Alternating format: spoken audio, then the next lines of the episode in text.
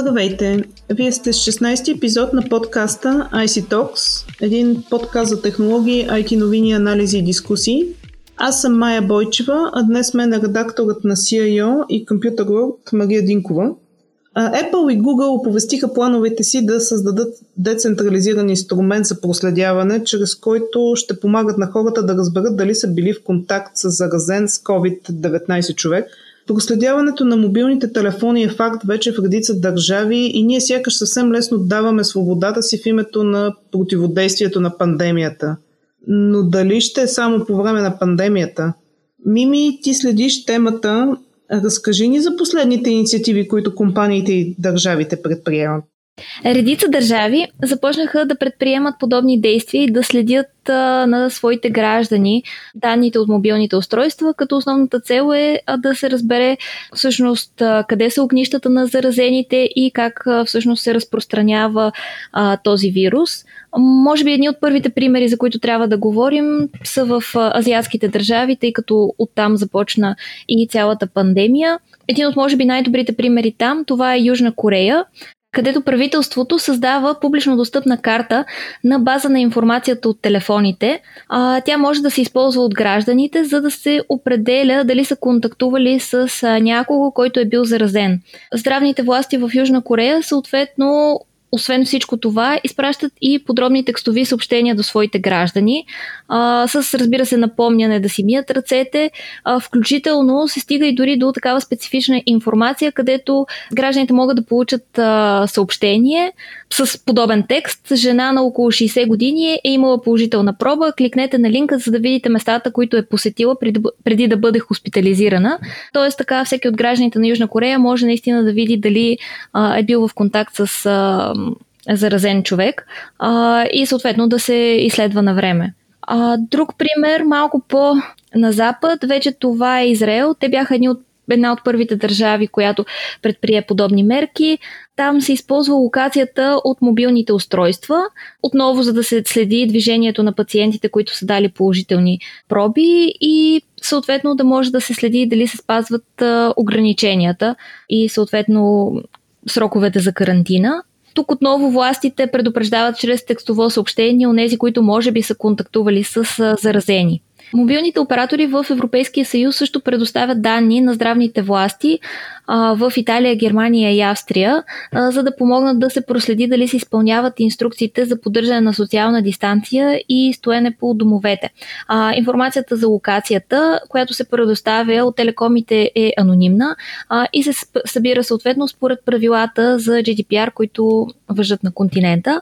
Също така а, доста интересен а, пример е в САЩ, където за разлика от другите държави а, се събират данни не директно от телекомуникационните оператори, а от мобилните реклами. Целите отново са същите, за да се проследи движението на гражданите. Идеята там е да се създаде и един правителствен портал с геолокационна информация за около 500 града в страната, за да се оцени доколко хората спазват отново разпорежданията да си останат по домовете. А, всъщност това, което ти спомена и в началото, сега а, миналата седмица всъщност Google и Apple а, обявиха, че ще си партнират за да подпомогнат властите с а, проследяване на а, разпространението на вируса. Това е един от първите примери, където всъщност а, частни компании се включват а, така, така активно в борбата.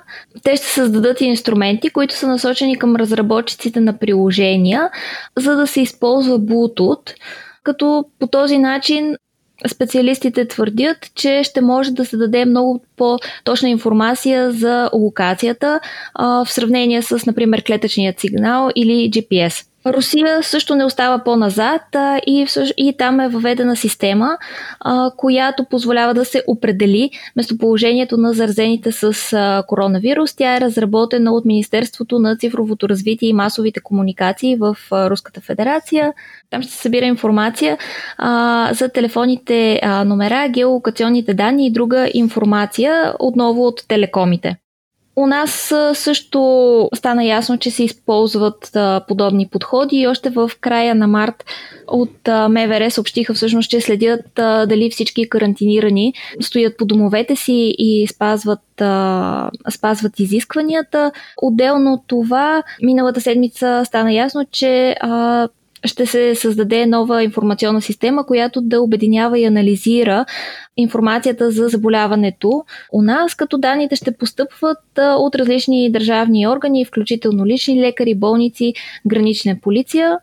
Едновременно с това предстои пускането на мобилно приложение, където съответно всеки доброволно може да въведе своите данни и също да подпомага за създаването на една пълна картина на това как се разпространява заболяването. Не са ли всички тези инициативи, за които разказа току-що в противовес на регулациите като общия регламент относно защитата на личните данни? Всъщност не са а, от една страна, а, в, например в Европейския съюз нали, се изтъкват, че а, изискванията се спазват. А, същевременно а, от Европейският надзорен орган по защита на данните а, отбелязаха, че всъщност GDPR позволява да се обработват чувствителни данни, когато е необходимо, поради съображения а, от обществен интерес, а, именно в областта на общественото здраве, като точно защита срещу сериозни трансгранични заплахи за здравето. Така че в, в този аспект има изключения.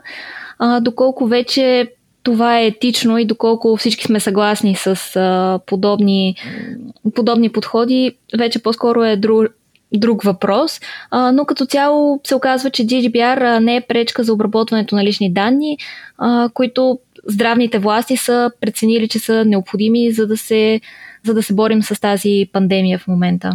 Не даваме ли твърде лесно свободата си и как ще гарантираме, че всички тези системи няма да работят след края на пандемията? Да, това може би ни връща към един а, голям въпрос, доста, който съществува всъщност доста дълго време за държавата, властта, която тя има и съответно за нашата свобода в а, такива, м, такива ситуации, които предизвикват а, страх, особено за нашето здраве, ние сме а, доста склонни да даваме по-голяма власт а, с цел да се предпазим, включително и по-голямо, а, по-голяма свобода за работа с нашите лични данни. А, вече всеки сам трябва да прецени за себе си доколко това за него е приемливо а, или доколко не е. Да, и как можем да гарантираме дали тези системи няма да работят след края на пандемията. А, към момента е трудно да се каже. Може би сега основният приоритет е а, всъщност да използваме технологиите, с които разполагаме, наистина, за да, за да преборим а, това предизвикателство и вече да се надяваме, че тези трудни времена може би ще ни направят а, една идея по-мъдри и всъщност а, всеки сам ще разбере, че отговорността за неговите данни и за другите всъщност е обща и може би трябва да помислим и за след това за нови начини, по които тези данни да се, да се защитават. Като цяло се съмнявам, че скоро въобще ще бъде, ще имаме категоричен отговор за това кой е най-правилният начин да се защитават данните и съответно как това да се случи. Добре, благодаря ти. А вие, слушателите, очаквайте следващия ни епизод.